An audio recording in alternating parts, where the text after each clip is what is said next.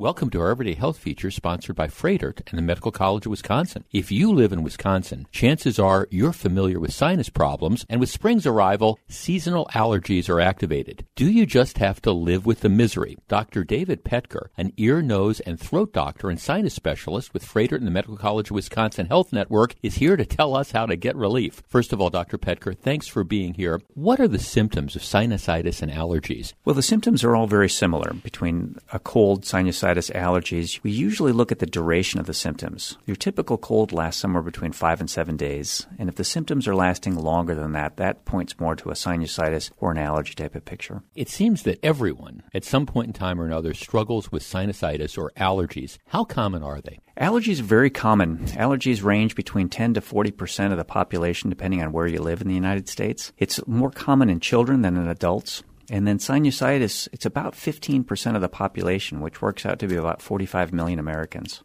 When is it time to see an ear, nose, and throat specialist about sinusitis or allergies? What I usually tell people is if it's impacting your quality of life, if you're not able to live the life that you'd like to live from day to day, then it's worthwhile getting checked out. More specifically, if your symptoms are longer than three months, that suggests a chronic process. Or if your sinus flares are occurring more than three or four times per year, that's a good indicator to come in and find out what's going on. What are some of the treatment options that are available to somebody who presents with this condition? Well, the treatment options are pretty wide ranging. These range, like you had mentioned, the saline irrigations, topical steroid sprays, sometimes more potent topical preparations to bring down inflammation. Very effective if done in the right individual in addition to a medical therapy. Dr. Poetker, thanks so much for being with us today. Find a doctor who's right for you by calling 1-800-DOCTORS or learn more at froedtert.com slash ENT.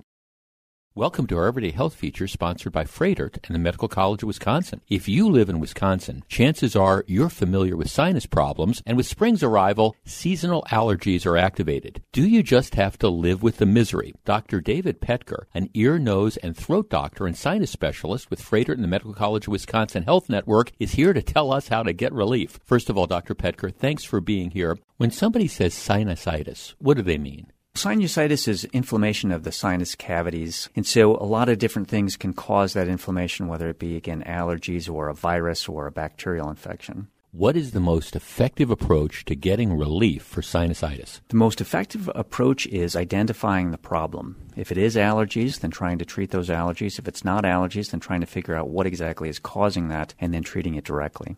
Are sinusitis and allergies related at all? Absolutely, they're related. People with allergies frequently have sinusitis, and the allergies cause inflammation in the sinus cavities, and that can then lead to the infections.